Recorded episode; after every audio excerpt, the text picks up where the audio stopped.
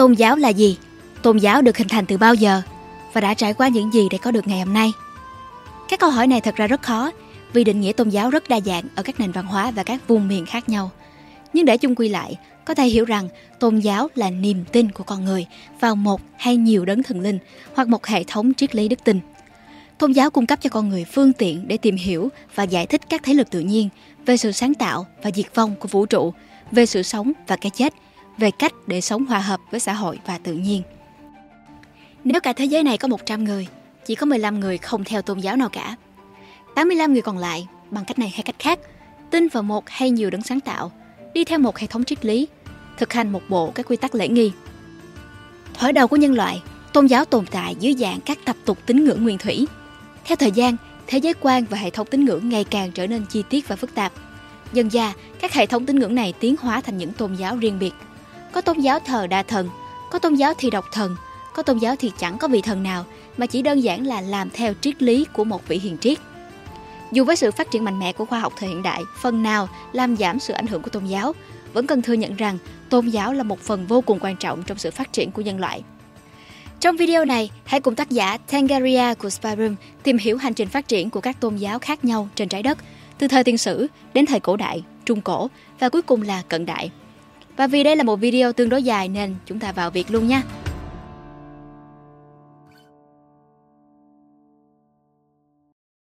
Thời tiền sử, trước 3.000 năm trước công nguyên. Thời Nguyên Thủy, có người sống thành các bầy người săn bắt hái lượm. Cuộc sống của họ được bao quanh bởi vô số các hiện tượng tự nhiên. Với bản tính tò mò và hay quan sát, dần già, con người đã có những giải thích đầu tiên về những thế lực tự nhiên quanh mình, hình thành những thế giới quan đầu tiên về vũ trụ và những tín ngưỡng sơ khai. Ở phía Nam châu Phi, người San tin vào các thế lực vô hình chi phối thiên nhiên. Họ tin rằng vũ trụ có tam giới, gồm cõi tâm linh ở trên trời và dưới đất, còn cõi người thì kẹp ở giữa. Họ cầu nguyện trăng sao để xin may mắn đồng hành trên những chuyến đi săn. Ở Nhật, người Ainu tin rằng vạn vật có linh hồn. Linh hồn ở đây được tin rằng tồn tại vĩnh cửu, còn thể xác chỉ là lớp vỏ chứa tạm thời. Kể cả cây cỏ, đất đá, sấm sét, mưa gió đều có linh hồn bên trong. Người Ai Ainu tế lễ và ca tụng cho linh hồn thần thánh cư ngụ ở vạn vật, cầu mong các thần thuận lòng mà ban phát cho đủ thức ăn. Ở Bắc Âu, người Sami giao tiếp với thần qua thầy Mo. Họ tin rằng thầy Mo có thể xuất hồn và chu du đến thế giới khác, giao tiếp với quỷ thần, chữa bệnh cho kẻ ốm đau. Ở New Zealand, người Maori truyền nhau câu chuyện về nguồn gốc của cái chết. Chuyện là người anh hùng tên Maui đã cố gắng cưỡng hiếp thần chết Hine Nuetepo khi thần đang ngủ, với hy vọng rằng khi tỉnh dậy thần sẽ chết và cái chết sẽ không còn. Nhưng Maui thất bại giữa chừng khi thần chết tỉnh dậy và kẹp chết Maui. Từ đó con người không ai thoát được cái chết. Tín ngưỡng của thổ dân Úc nói rằng quá trình hình thành thế giới không phải là một mốc thời gian trong quá khứ xa xôi, mà nó vẫn luôn luôn diễn ra hàng ngày. Họ cho rằng tổ tiên đi khắp nơi và tạo nên vạn vật, rồi thần khí của họ hòa vào thế gian, tiếp tục kiến tạo thế giới. Và họ có thể hòa vào thần khí tổ tiên bằng cách tế lễ, ca vũ, kể chuyện. Tương tự, người da đỏ ở Quechua, Nam Mỹ, tin rằng linh hồn tổ tiên nằm lại ở đất đai nơi họ sống. Vì vậy, họ thành tâm cúng bái tổ tiên, mong cho đất đai màu mỡ, mua mang bội thu và cháu con khỏe mạnh. Người Aztec và Maya ở Trung Mỹ thì coi trọng việc hiến tế trong tín ngưỡng. Theo thần thoại, thần thánh đã dùng máu của mình để tạo nên con người, thế nên con người phải có trách nhiệm hiến tế máu lại cho thần linh. Nợ máu phải trả bằng máu. Người Pony ở vùng Đại Bình Nguyên Bắc Mỹ tin rằng thế giới được tạo dựng bởi ông trời Tirawahat. Trong đó, ông trời dạy rằng trời là cha, đất là mẹ. Qua đó, người Pony xây nhà có hình dáng như một bát đất úp ngược, giống như bọc đất quanh trời, hàm ý rằng mời cha mẹ đến sống cùng. Thời kỳ cổ đại, từ 3.000 năm trước công nguyên đến thế kỷ thứ năm. Khi con người dần chuyển từ săn bắt hái lượm sang định cư trồng trọt, các nền văn minh đầu tiên xuất hiện. Những tín ngưỡng nhỏ lẻ rải rác của các bộ lạc dần tổng hòa, hình thành những tín ngưỡng có độ phức tạp cao, miêu tả rõ ràng mối quan hệ giữa thần thánh và con người. Theo đà phát triển, các tín ngưỡng của nhiều nền văn minh khác nhau lại tiến hóa thành những tôn giáo có hệ thống đức tin đồ sộ, chi tiết và thống nhất. Có những tôn giáo thì được sáng lập từ những bậc hiền triết, không đặt nặng khía cạnh thánh thần mà tập trung đưa đến cho con dân một hệ thống giáo lý và đạo đức. Thời kỳ cổ đại là dấu mốc vô cùng quan trọng trong lịch sử tôn giáo, vì trong khoảng thời gian này, phần lớn các tôn giáo chính của thế giới được hình thành và tồn tại đến ngày nay. Một trong những nền văn minh đầu tiên của con người là nền văn minh Sumer ở vùng lưỡng hà phì nhiêu. Tầm 2.300 năm trước công nguyên, người Sumer thờ đa thần, trong có thủy thần Enki và thần trời Anu. Sau đó, người Babylon chinh phục người Sumer, hấp thụ tín ngưỡng của kẻ tiền nhiệm. Thần thoại sáng thế của người Babylon tên là Enuma Elis kể về thần Marduk, con trai của thủy thần Enki, đánh bại thần sáng tạo Tiamat, lên ngôi vua, sắp xếp lại vũ trụ. Câu chuyện này có bản chất tương tự như cách vua Babylon đánh bại người Sumer để tiếp quản và cai trị đế chế này. Có thể thấy rằng người xưa dùng thần thoại như một cách để khẳng định quyền uy và phân định tôn ti trật tự trong xã hội. Ở lưu vực sông Nin vào tầm 2.000 năm trước công nguyên, nền văn minh Ai Cập phát triển rực rỡ. Tín ngưỡng của người Ai Cập chú trọng vào hành trình sau cái chết. Khi quan lại vua chúa chết đi, họ chuẩn bị nhiều đồ tùy tán, xây lan tẩm, ướp xác cẩn thận nhằm đảm bảo cuộc sống vĩnh hằng nơi âm ti. Linh hồn người chết sẽ được thần đầu chó Anubis dẫn đến sảnh đường của âm giới. Ở đó, con tim của họ được lấy ra và đặt lên một bên bàn cân, bên còn lại là một chiếc lông vũ. Nếu cân lệch, chứng tỏ trái tim này không thuần khiết và linh hồn sẽ bị quỷ ăn. Người đó sẽ không được sống vĩnh hằng dưới âm ti. Nếu cân bằng, linh hồn sẽ được bước qua cổng âm giới do thần địa ngục Osiris cai quản. Ở phía trên bán cầu, chúng ta có người Vikings. Họ là tộc người khá hiếu chiến, do đó họ có sự quan tâm mạnh mẽ đến ngày tận thế và chiến tranh. Câu chuyện về cây thế giới Yggdrasil và các vị thần như Thor, Loki, Odin đã khá phổ biến trong văn hóa đại chúng. Lần đầu được ghi chép vào thế kỷ thứ năm, thần thoại Bắc Âu nói rằng vào ngày tận thế Ragnarok, thần lừa lọc Loki sẽ đem quân đến tấn công cha già Odin. Con trai của Loki là sói Fera sẽ nuốt chửng mặt trời. Rắn Jormungandr sẽ giết chết Thor và phe Loki sẽ thắng trận. Lửa sẽ tàn phá thế giới, mặt đất chìm xuống đại dương. Nhưng sau đó, mặt đất sẽ lại trồi lên, một thế giới mới hình thành. Một số thần sẽ sống lại. Cặp nam nữ Liv và Liv Harser sống sót qua thảm họa sẽ lãnh trọng trách hồi sinh nhân loại. Người Hy Lạp thì đã quá nổi tiếng với thần thoại của họ. Tương truyền, mẹ đất Gaia đẻ ra thần trời Uranus. Uranus lấy Gaia, sinh ra các Titan. Các Titan lật đổ Uranus và một Titan tên là Kronos lên ngôi lãnh đạo. Kronos lấy Rhea, sinh ra Zeus. Thần Zeus lật đổ các Titan, từ đó nắm quyền cai trị đỉnh Olympus. Và sau đó là câu chuyện về 12 vị thần đỉnh Olympus như nhiều người đã biết. Trong công cuộc mở rộng đế chế, người La Mã chinh phục nhiều xứ sở và rồi vay mượn tín ngưỡng từ các nền văn minh bị chinh phục, nổi bật là Hy Lạp. Hệ thống thần thoại La Mã rất giống thần thoại Hy Lạp. Ví dụ như thần Jupiter là Zeus, Neptune là Poseidon, Pluto là Hades, Ngoài ra, người dân La Mã còn thờ nhiều các thần địa phương và gia thần, tương đương với thành hoàng và thổ địa. Người La Mã thường cầu nguyện, cúng bái, tham vấn với thần linh. Vào thế kỷ thứ 6 trước công nguyên, nhà tiên tri Zoroaster sáng lập ra bái hỏa giáo Zoroastrianism. Bái hỏa giáo đặt thần trí tuệ Ahura Mazda lên ngôi vị tối cao. Thần Ahura Mazda đại diện cho cái tốt, đấu tranh lại phe ác là thần hủy diệt Ariman. Bái hỏa giáo tin rằng Cuộc chiến giữa hai phe thiện ác là cuộc chiến trường kỳ và con người cần hợp sức tham gia phe thiện chống lại phe ác. Thần Ahura Mazda tạo ra con người, ban cho con người tự do ý chí. Vì vậy, con người được tự do chọn lựa làm điều thiện hoặc ác. Tuy vậy, con người nên chọn làm việc thiện để góp sức chống lại thế lực của cái ác. Vào khoảng 1.700 năm trước công nguyên, Hindu giáo, Hinduism hình thành bằng sự tổng hợp của nhiều tín ngưỡng tại nhiều vùng trong tiểu lục địa Ấn Độ. Trọng tâm của Hindu giáo là sự luân hồi của vũ trụ, theo Hindu giáo, thời gian là những chu kỳ luân hồi lặp đi lặp lại, chứ không phải một dòng chảy một chiều. Mọi thứ trong vũ trụ hãy sinh rồi lại diệt, tuần hoàn bất tận, chỉ trừ Brahman là vĩnh cửu. Có thể coi Brahman như là một bản ngã hoặc linh hồn của toàn bộ vũ trụ. Brahman xuất hiện dưới nhiều dạng khác nhau, vạn vật trong vũ trụ đều là một khía cạnh nhỏ của Brahman. Mọi thứ ở trong Brahman và Brahman ở trong mọi thứ. Hindu giáo có ba vị thần chính, đó là thần sáng tạo Brahma, thần bảo tồn Vishnu và thần hủy diệt Shiva. Lưu ý các bạn đừng nhầm giữa thần sáng tạo Brahma và Brahman được coi là bản ngã hoặc linh hồn vừa nói lúc nãy. Trở lại với ba vị thần chính của Hindu giáo thì cả ba thần này đều là một phần nhỏ của Brahman. Hệ thống kinh sách của Hindu giáo gồm có 4 bộ kinh Vệ Đà với nội dung là về thần thoại Hindu giáo, các bài kinh ca tụng thần linh, các nghi thức tôn giáo và các phép thuật chống lại kẻ thù địch và dịch bệnh. Ngoài ra còn có áo nghĩa thư Upanishad là bộ sách diễn giải triết lý và thần học trong Kinh Vệ Đà. Chí Tôn Ca, Bhagavad Gita, giảng giải về đức hạnh và trách nhiệm. Hai bộ sử thi Mahabharata và Ramayana kể thêm nhiều câu chuyện trong thần thoại Hindu. Theo Hindu giáo, vạn vật đều nằm trong vòng luân hồi, samsara. Việc giải thoát khỏi vòng luân hồi và hòa mình vào Brahman được gọi là mộc xoa. Muốn đạt được moksha thì cần phải sống theo Dharma, có thể hiểu là sống đức hạnh, sống hợp lẽ, sống đúng đạo. Trong Hindu giáo, xã hội được chia thành 4 đẳng cấp. Thứ nhất là Bà La Môn, tức Brahmin, là tu sĩ. Sát Đế Ly, tức Kshatriya, là vua chúa và binh tướng. Vệ Sa, tức Vashya, là thương gia, địa chủ, thợ thủ công. Và cuối cùng là Thu Đà La, tức Sudra, là tầng lớp bình dân lao động. Hindu giáo có ba phái lớn là Vishnu, Shiva và Shakti. Tầm 600 năm trước công nguyên, phái Vishnu hình thành. Phái Vishnu là phái lớn nhất trong Hindu giáo. Phái này xem Vishnu như thần tối cao. Giáo dân theo phái Vishnu coi trọng thành tâm hơn giáo điều. Cũng tầm 600 năm trước công nguyên, phái Shiva ra đời. Phái Shiva xem thần hủy diệt Shiva là thần tối cao. Người theo phái Shiva thực hành lối sống kỷ luật và khổ hạnh, hướng đến việc linh hồn hòa làm một với Shiva. Vào thế kỷ thứ năm xuất hiện phái Shakti. Phái Shakti thờ thánh mẫu Shakti, hiện thân của thần khí tối cao, tạo ra và nuôi dưỡng sự sống. Giáo dân phá sắc ti tập yoga, cầu nguyện, cúng bái nhằm đến gần với thánh mẫu.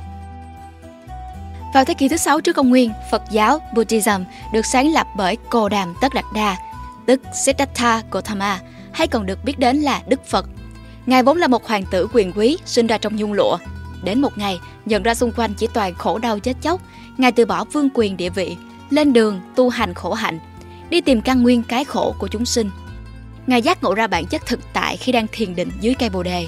Từ đó, Ngài được gọi là Đức Phật, Buddha. Theo Ngài, để hết khổ, con người cần đi theo con đường trung đạo, tránh xa hai cực đoan là hưởng thọ dục vọng và tu tập khổ hạnh, phủ nhận thái độ cố chấp bảo thủ, dù là bên này hay bên kia. Đạo Phật cho rằng vũ trụ có ba đặc điểm chính. Thứ nhất là vô thường, tức vạn vật luôn thay đổi. Thứ hai, khổ, tức cuộc sống luôn có những điều khổ đau. Và thứ ba là vô ngã, nghĩa là do vạn vật luôn thay đổi nên không có bản ngã duy nhất vĩnh cửu. Giáo lý nhà Phật bàn về nỗi khổ thông qua tứ diệu đế, có thể hiểu là bốn chân lý về cái khổ. Trong đó có khổ đế, chân lý về sự khổ, tập đế, chân lý về căn nguyên của cái khổ, diệt đế, chân lý về diệt khổ và đạo đế, chân lý về con đường diệt khổ. Diệu đế thứ tư, đạo đế, dạy con người cách diệt khổ thông qua 8 bước, gọi là bát chánh đạo.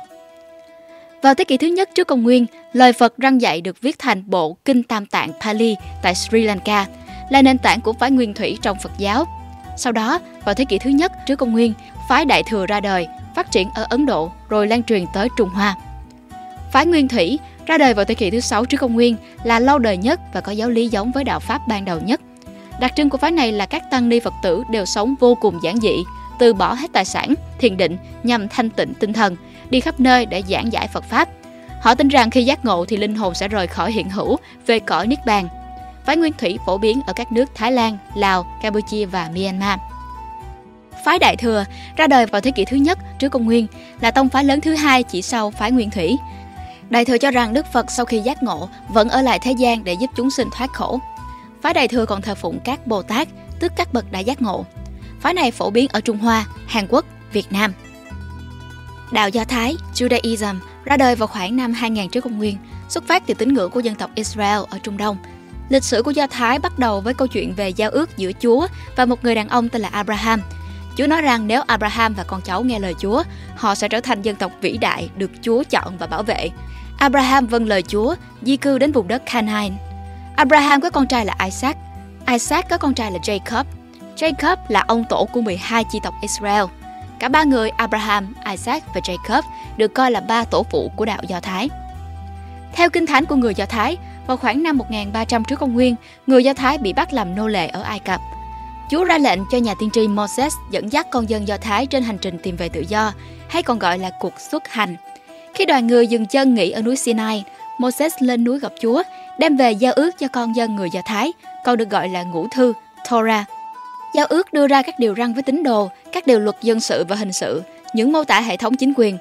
Về cơ bản, giao ước với Chúa là hướng dẫn để người Do Thái có được xã hội công chính và ngoan đạo. Lịch sử Do Thái gắn với những lần bị lưu đày và chia cắt. Thế kỷ thứ sáu trước công nguyên, họ bị người Babylon đánh bại và bắt lưu đày. Sau đó, họ tái lập quốc gia được một thời gian. Rồi đến thế kỷ thứ nhất, họ lại bị người La Mã thống trị. Trong suốt lịch sử, người Do Thái tản mát đi khắp nơi, hình thành các cộng đồng riêng trên khắp thế giới. Tầm 1.300 năm trước công nguyên, phái chính thống của Do Thái giáo ra đời. Họ xem mình là kế tục thuần khiết của truyền thống từ tiên tri Moses. Trọng tâm trong đức tin phái chính thống là ngũ thư. Họ tuân theo ngũ thư một cách nghiêm ngặt. Ngày nay, hơn nửa tín đồ Do Thái thuộc phái chính thống. Sau Thế chiến thứ hai, nhà nước Israel ra đời, xem phái chính thống như quốc giáo. Cơ đốc giáo Christianity bắt đầu với sự xuất hiện của Jesus, hay còn được gọi là Chúa Giêsu. Tín đồ cơ đốc tin rằng Giêsu là con của Chúa, do Đức Mẹ Đồng Trinh Mary sinh ra. Giêsu vốn là một người Do Thái. Ngài đi khắp nơi giảng đạo, nói rằng con người cần bỏ đi những giá trị xấu xa để có thể đến được với nước trời của Chúa. Theo Kinh Thánh ghi lại, Giêsu thực hiện nhiều pháp màu, giúp người mù sáng mắt trở lại, mang người chết sống lại, đi trên mặt nước. Điều này giúp Giêsu thu hút được lượng tín đồ đông đảo. Giêsu không phân biệt người Do Thái hay không Do Thái, người phạm tội hay không phạm tội, mà Ngài chấp nhận tất cả con dân với sự khoan dung tha thứ. Khoảng năm 30, nhà cầm quyền đế chế La Mã cho đóng đinh Giêsu. Theo Kinh Thánh, ba ngày sau, Giêsu sống lại và thăng thiên, trở về thiên đàng với Chúa. Kinh Thánh Cơ đốc gồm hai phần, phần đầu là Kinh Cựu Ước, nội dung chính là giao ước giữa Chúa và người Do Thái, tương đồng với ngũ thư của người Do Thái. Còn câu chuyện hành đạo và những lời giảng dạy của Chúa Giêsu được tập hợp thành Kinh Tân Ước. Thoạt đầu, con dân Cơ đốc bị người Do Thái lẫn La Mã bức hại rất nhiều. Dần dần, đế chế La Mã trở nên bao dung hơn với Cơ đốc giáo. Đến năm 380 thì Cơ đốc giáo được coi là quốc giáo của đế chế La Mã. Công giáo La Mã là phái cơ đốc giáo lớn nhất và nguyên thủy nhất do Thánh Peter sáng lập tại Rome vào thế kỷ thứ nhất. Các giáo hoàng nối tiếp sau đó được xem là kế vị của Thánh Peter. Người công giáo tin rằng giáo hoàng có thẩm quyền tối thượng và không thể sai lầm khi đưa ra phán quyết về đức tin. Vì vậy, họ cần nghe theo chỉ dẫn từ nhà thờ và giáo hội. Vào thế kỷ thứ sáu trước công nguyên, đạo giáo lập ra bởi Lão Tử, một nhà hiền triết Trung Hoa. Ông là cha đẻ của đạo Đức Kinh. Đạo giáo đưa ra khái niệm về đạo. Đạo là nguyên lý căn bản của vũ trụ, là thứ nuôi dưỡng vạn vật. Đạo vĩnh hằng và bất biến. Điều này được thể hiện ở biểu tượng âm dương. Trong âm có dương, trong dương có âm, cả hai hòa quyện, tuần hoàn. Con người cần sống nương theo đạo, tức là tránh ham muốn vật chất, tránh những cảm xúc tiêu cực, sống giản dị, hòa thuận tự nhiên, an nhiên tự tại. Lối sống đó gọi là vô vi, không làm gì. Sống vô vi thì thiên hạ thái bình, con người thỏa mãn, hạnh phúc. Cũng vào thế kỷ thứ sáu trước công nguyên, nho giáo được lập ra bởi khổng tử. Trọng tâm của nho giáo là thứ bậc trong xã hội và trách nhiệm đạo đức của các thứ bậc với nhau. Ví dụ như vua phải nhân từ với bề tôi, bề tôi phải trung thành với vua, con cái phải nghe lời cha mẹ, cha mẹ phải yêu thương con cái. Một mặt, nho giáo được coi là tôn giáo do có duy trì các hình thức tế lễ cúng bái tổ tiên. Mặt khác, nho giáo không được coi là tôn giáo mà chỉ là hệ thống triết học đạo đức. Thiền sư Mahavira sáng lập Kỳ Na giáo vào thế kỷ thứ 6 trước công nguyên. Giống Hindu giáo, Kỳ Na giáo tin rằng thế giới là luân hồi, sinh rồi lại diệt. Muốn thoát khỏi chuỗi đầu thai, cần được khai ngộ, dứt khỏi nghiệp, karma. Nhưng khác với Hindu giáo, Kỳ Na giáo không sùng bái thần linh, mà tin rằng con người chịu trách nhiệm cho mọi hành động của mình. Để khai ngộ và thoát luân hồi, cần có 5 lời thề nguyện.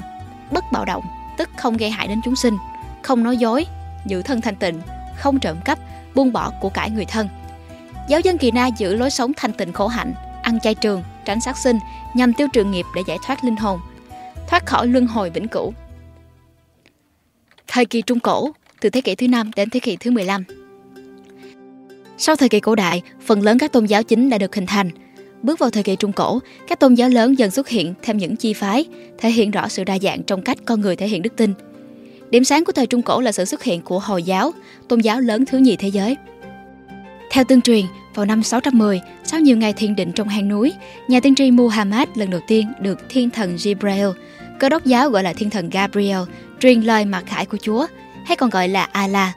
Trong suốt 22 năm đó, Muhammad liên tục được thiên thần Jibreel truyền dạy lời răng từ Allah. Mọi lời của Allah đều được Muhammad ghi nhớ và truyền khẩu lại cho môn đệ. Hồi giáo, tức Islam, từ đó mà ra đời.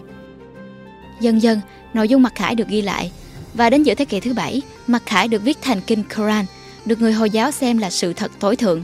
Nội dung của Quran rất đa dạng, từ thờ phụng, chính trị, hôn nhân, luật pháp, xã hội đến cách vệ sinh, kinh tế, trách nhiệm với cộng đồng. Nội dung của Quran khá khá tương đồng với kinh thánh của người Cơ đốc và ngũ thư của người Do Thái. Nhưng tín đồ Hồi giáo cho rằng hai bản kinh thánh kia là sai lạc với lời của Allah, làm mất đi sự thuần khiết của mặc khải. Căn bản của đức tin Hồi giáo có năm điều, được gọi là ngũ trụ hồi. Một là Shahada, tuyên bố rằng không có thượng đế nào khác ngoài Allah và Muhammad là sứ giả của Allah. Hai là Salat, cơn cầu nguyện thờ phụng Allah hết lòng. Ba là Zakat, bố thí cho người nghèo. bốn là Swan, thực hiện nhịn ăn trong tháng Ramadan và năm là Hajj, ít nhất một lần trong đời phải hành hương về Mecca. Sau khi Muhammad qua đời vào thế kỷ thứ bảy, con dân Hồi giáo phải quyết định ai sẽ kế vị Muhammad. Một phe cho rằng nên chọn Abu Bakr, người đồng hành thân tín của Muhammad, đồng thời cũng là người có công soạn ra thiên kinh Quran. Từ đó, phe ủng hộ Abu Bakr bầu ông lên làm Caliph, lãnh đạo Hồi giáo. Phe này được gọi là phái Sunni. Mặt khác, phe còn lại tin rằng phải chọn người kế vị có cùng dòng máu với Muhammad. Họ ủng hộ Ali ibn Ali Talib, vừa là em họ, vừa là con rể của Muhammad. Phái này được gọi là phái Shia, từ đó mà Hồi giáo được chia thành hai phái chính đến tận ngày nay. Vào năm 1054, xảy ra nhiều mâu thuẫn giữa giáo hội ở Roma và giáo hội ở Constantinople, dẫn đến sự kiện tên là Đại Ly giáo. Giáo hội ở hai nơi tuyệt giao tách thành hai phái riêng biệt. Phái ở phía Tây thì được gọi là Công giáo La Mã, Roman Catholic, còn phái ở phương Đông thì được gọi là Chính thống giáo Đồng phương, tức Eastern Orthodox. Trong khi công giáo chú trọng giáo điều của nhà thờ và nhấn mạnh bản chất xấu của con người, thì chính thống giáo lại đề cao thờ phụng thánh thần và tin rằng bản chất con người là tốt. Về phía Phật giáo, phái mật tông hình thành vào thế kỷ thứ bảy, sử dụng các bộ kinh pháp được cho là mật truyền, trong đó có những nghi thức chỉ được tiến hành trong bí mật. Phái mật tông thực hiện nhiều nghi lễ cúng bái, thiền định. Khác với các môn phái khác đề cao việc tu hành trong tâm trí, phái mật tông cho rằng còn phải thể hiện đức tin của mình ra ngoài thì mới đủ đầy, vì vậy mà tín đồ mật tông thể hiện đức tin của họ rất rõ ràng thông qua lời nói, biểu cảm, nghi lễ, chùa chiền. Phái Thiền Tông ra đời vào thế kỷ thứ sáu, được cho là do nhà sư Ấn Độ tên là Bồ Đề Đạt Ma truyền sang Trung Hoa. Tôn chỉ của phái Thiền Tông là lấy cái tâm làm gốc, không cứng nhắc làm theo kinh pháp và truyền thống, chỉ tập trung vào tâm khảm. Người theo Thiền Tông cố gắng giữ tâm rỗng không, thanh tịnh nhằm đạt được sự giác ngộ. Vào thế kỷ thứ 12, Thiền Tông được truyền từ Trung Hoa sang Nhật, trở thành một phần quan trọng trong văn hóa Nhật – Người theo thiền tông thường hay làm thơ, cắm hoa, trang trí tiểu cảnh, cao đất trong vườn nhằm giúp giữ tâm bất động và hòa mình vào thiên nhiên. Qua thời gian, Phật giáo lan truyền từ Ấn Độ đến cao nguyên Tây Tạng. Phật giáo ở Tây Tạng phát triển theo cách riêng, trở thành trường phái Tây Tạng. Người Tây Tạng rất cầu kỳ trong nghi lễ cúng bái, trang phục sặc sỡ bắt mắt, cung điện đền đài to lớn khang trang. Họ có khái niệm về Lạc Ma, thủ lĩnh tinh thần của Phật giáo Tây Tạng. Lạc Ma được tin rằng có thể chuyển sinh. Khi Lạc Ma hiện tại mất đi, thì sẽ tái sinh thành người khác. Trước khi mất, Lạc Ma để lại vài chỉ dẫn về người kế vị của mình và người Tây Tạng sẽ đi tìm em bé mới sinh có những đặc điểm trùng khớp để đem về làm Lạc Ma mới. Ở Hindu giáo, vào thế kỷ thứ 9, phái Smarta ra đời dựa trên triết lý bất nhị vệ đàn đa tạo ra bởi tu sĩ Adi Sankara. Tín đồ phái Smarta được tùy ý thờ phụng các thần trong Hindu giáo, từ thần Shiva, Shakti, Vishnu tới Ganesha. Họ chủ trương thờ Brahman, và theo họ thì tất cả các thần đều là một khía cạnh nhỏ, là hiện thân của Brahman. Do vậy nên thờ thần nào cũng được. Vì thế, phái Smarta được coi là chi phái mang tính phóng khoáng trong Hindu giáo. Thần đạo Shintoism vốn là tôn giáo bản địa truyền thống của Nhật và được nâng lên làm tôn giáo chính của Nhật vào thế kỷ thứ 8. Thần thoại nhờ có câu chuyện về cặp vợ chồng sáng lập thế gian là Izanagi và Izanami. Cặp vợ chồng này sinh ra thần bảo Susanoo, thần trăng Tsukuyomi, Thần mặt trời Amaterasu Thiên hoàng đầu tiên của Nhật được tin là cháu sáu đời của thần mặt trời Amaterasu. Theo thần đạo, tín đồ tin vào linh hồn của vạn vật, hay còn gọi là linh khí. Linh khí tạo ra thế giới và ẩn mình khắp nơi. Linh khí hay kami vừa là thế lực sáng tạo, vừa ẩn thân trong cây cỏ, hoa lá, núi sông, vừa hiện hữu ở dạng sấm sét mưa gió, vừa là linh hồn tổ tiên. Kami là yếu tố tạo nên cả đất nước và văn hóa, vì thế người Nhật tôn thờ Kami nhằm kết nối với thiên nhiên, lịch sử và tổ tiên. Người Nhật cầu nguyện và cúng bái Kami ở các miếu đường công cộng hoặc tại các bàn thờ tại gia. Thời kỳ hiện đại, từ thế kỷ 15 đến nay. Qua thời Trung Cổ, với sự trỗi dậy của triết học lý tính, phong trào phục hưng và thời kỳ khai sáng, sức mạnh tối thượng tôn giáo dần dần giảm xuống. Tuy vậy, tôn giáo vẫn đóng vai trò quan trọng trong tiến trình phát triển của xã hội, với sự phát triển phức tạp của xã hội, tôn giáo thời kỳ này dần phân tách ra thêm nhiều phái nhỏ, phục vụ đức tin của nhiều cộng đồng. Thời Trung Cổ, Kinh Thánh chỉ được viết bằng tiếng Latin, ngôn ngữ của giới học thuật. Từ đó mà phần lớn dân chúng chẳng đọc nổi nội dung Kinh Thánh. Vì vậy, tín đồ phải thông qua sự giảng giải từ linh mục để biết được lời dạy của Chúa. Dần già, quyền lực của các nhà thờ và giáo hội tăng cao, khi mà họ là nguồn nắm đức tin của con chiên. Ngoài ra, giáo hội sở hữu nhiều ruộng đất. Vua chúa vừa phải giữ mối quan hệ tốt với giáo hội, vừa phải đóng thuế thập phần theo luật tôn giáo. Có thể nói là giáo hội vừa nắm quyền tôn giáo, vừa có ảnh hưởng lớn về kinh tế chính trị. Cũng vì người dân chỉ có thể tìm hiểu về Kinh Thánh thông qua các linh mục, họ chẳng thể kiểm chứng liệu những lời linh mục giảng giải có đúng với Thánh Kinh. Trong khi đó, nhiều linh mục chỉ làm theo chỉ dẫn từ giáo hội mà chẳng làm theo lời Kinh Thánh. Đỉnh điểm của xung đột là khi giáo hội cần gây quỹ xây thánh đường mới vào thế kỷ thứ 16.